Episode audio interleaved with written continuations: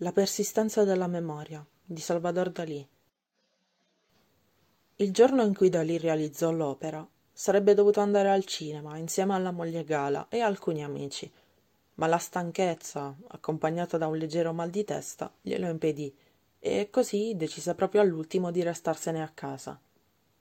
Meditava sulla morbidezza del camembert, che è un formaggio francese a pasta molle, che si stava sciogliendo sul tavolo dopo un po si alzò e andò nel suo laboratorio per dare uno sguardo a un dipinto su cui stava lavorando.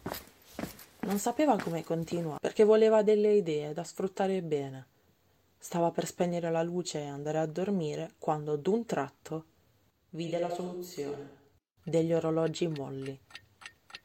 Nonostante il mal di testa fosse diventato più intenso e si sentiva ancora più debole prese la tavolozza e iniziò a dipingere. La scena è ambientata in riva al mare, sulla costa catalana, in un paesaggio pieno dei ricordi dell'artista. Verso il fondo dello spazio rappresentato si apre uno specchio d'acqua. A destra alcuni faraglioni. A sinistra invece è dipinto un piano geometrico che avanza verso la riva. Il cielo è limpido e privo di nubi. Intorno a tutto è immobile e silenzioso.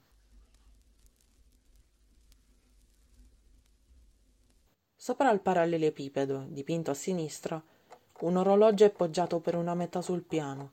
Sopra di esso si è appoggiata una mosca che crea una lunga ombra verso le ore dodici. La metà inferiore, invece, pende mollemente lungo il fianco del solido. Un altro orologio, con la cassa però chiusa, è poggiato più a sinistra. Su di esso alcune formiche, grandi e piccole, creano un motivo decorativo verso il bordo posteriore del solido un esile tronco morto si alza verso il cielo e un suo ramo sostiene un altro orologio che pende verso il basso. Sul terreno sabbioso troviamo uno strano essere che forse è un animale marino o secondo alcuni è il profilo del volto dell'artista con la lingua al di fuori delle lunghe sopracciglia e delle lunghe ciglia chiuse che può indicare che sta dormendo quindi sta sognando questo strano essere porta sopra di sé un altro orologio molle.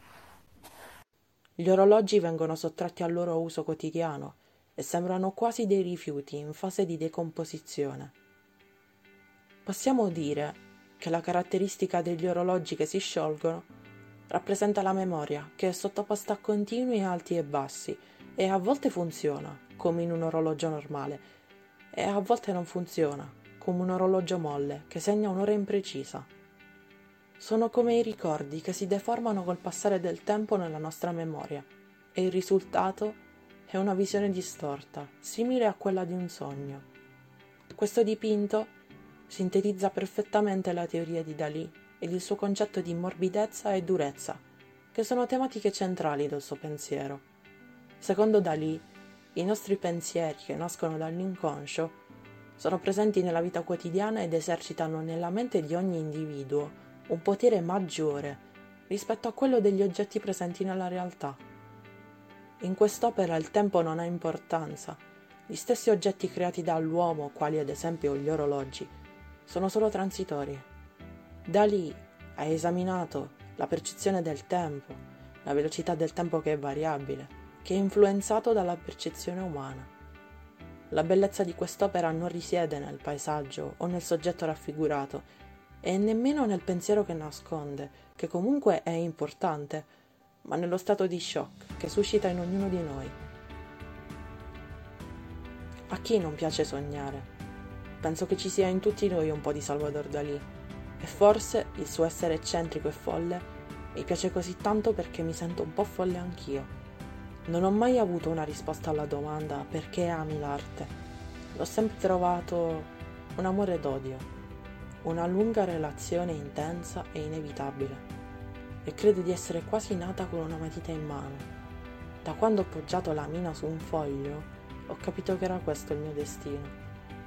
Ancora oggi non riesco a credere molto in ciò che faccio, ma sto cercando di mettermi alla prova, di sfidarmi, di sperimentare, di dare un senso a tutto.